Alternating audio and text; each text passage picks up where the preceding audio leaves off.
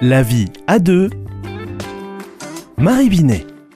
On est en plein printemps, on dit souvent que c'est une période de grand ménage.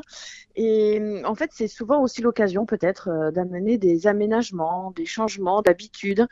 Euh, bouger les meubles, bouger les meubles, c'est bouger aussi un petit peu euh, ses habitudes, sa façon de voir les choses.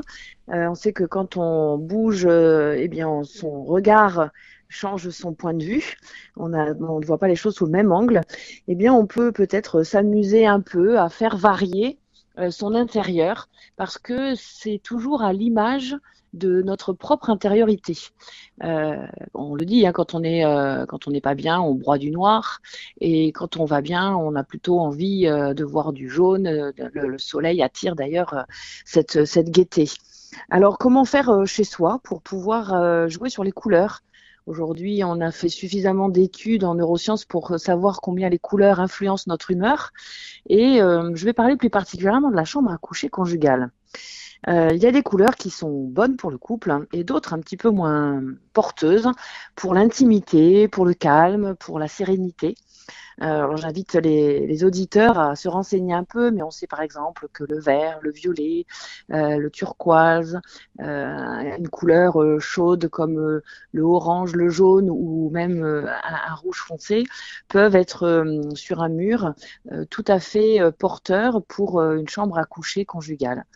Alors, après, euh, bien sûr, chacun va créer sa chambre à son identité, mais c'est aussi euh, est-ce que euh, notre lit nous convient, est-ce que nous sommes bien installés, combien de fois je peux entendre des couples qui se chamaillent au niveau de, il y en a un qui tire trop la couette, elle n'est pas assez longue, j'ai trop chaud, j'ai trop froid. Voilà, comment ça se passe pour qu'on vive sereinement cet espace d'intimité?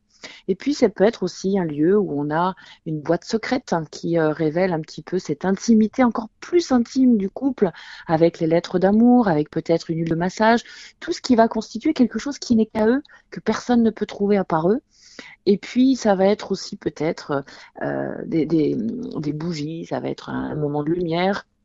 Euh, différent, qui peut être tamisé à certains moments, ça peut être de la musique. Alors, bien sûr, on enlève les téléphones portables et les ordinateurs qui sont des parasites hein, à cette intimité. Euh, et quand je parle d'intimité, c'est pas que le fait de faire l'amour, c'est aussi d'avoir euh, un espace pour se parler tranquillement, sans être interrompu. Et du coup, avoir cet espace rien que pour soi, qui est chaleureux, qui est serein, qui donne envie de se retrouver et de partager un moment unique. Merci Marie Binet. Est-ce qu'on peut en profiter de ce moment pour essayer de changer de place dans le lit? Moi j'ai essayé plusieurs fois, chaque fois je me fais jeter un an, c'est j'ai ma place et j'y reste. Alors c'est pour ça que c'était intéressant votre question tranquille, je vous remercie parce que euh, lorsqu'on cherche à bouger les meubles, ça nous demande de bouger un peu et quelquefois on n'a pas envie de bouger parce qu'en effet on est bien dans sa place, bien dans son confort.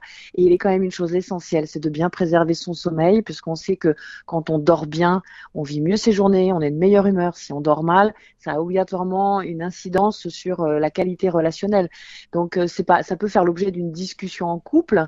Euh, est-ce que voilà, on peut changer de côté, on peut essayer une ou deux nuits et puis bah si ça marche pas, voilà. je pense que voilà, ça fait partie des petites fantaisies qu'on peut peut-être se permettre à, certains moments. Oui, tout à fait. Il faut se faire un peu violence des fois et c'est vrai que le changement souvent nous donne satisfaction après.